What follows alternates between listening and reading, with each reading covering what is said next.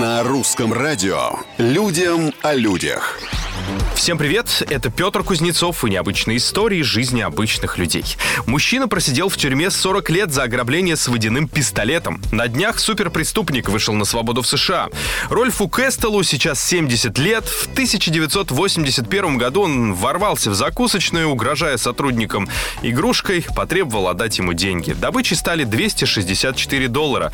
При задержании сразу же выяснилось, что пистолет не настоящий. Но суд решил по-своему пожизненное.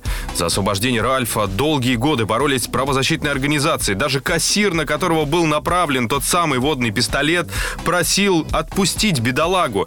И вот только сейчас было подписано решение об условно-досрочном. За это время о Ральфе даже сняли документальный фильм, где судебную систему США открыто признают сломанной. Я бы даже сказал, ломающей судьбы. Людям о людях.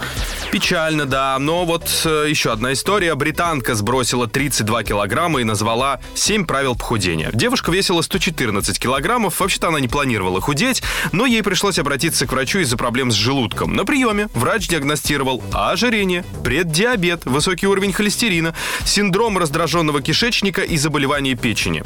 На что пациентка ответила семью правилами. Следить за количеством потребляемых в день калорий. Резко не убирать привычные продукты из рациона. Записывайте, записывайте. Отказаться от полуфабрикатов. Пользоваться приложениями для отслеживания динамики потери набора веса. Полюбить физические нагрузки. Иногда позволять себе вкусности. И последнее. Помнить, что все, что вы делаете, вы делаете для себя, а не для окружающих. Золотое правило. Я ему следую, честно. Совсем скоро новые истории и новые герои. Пока.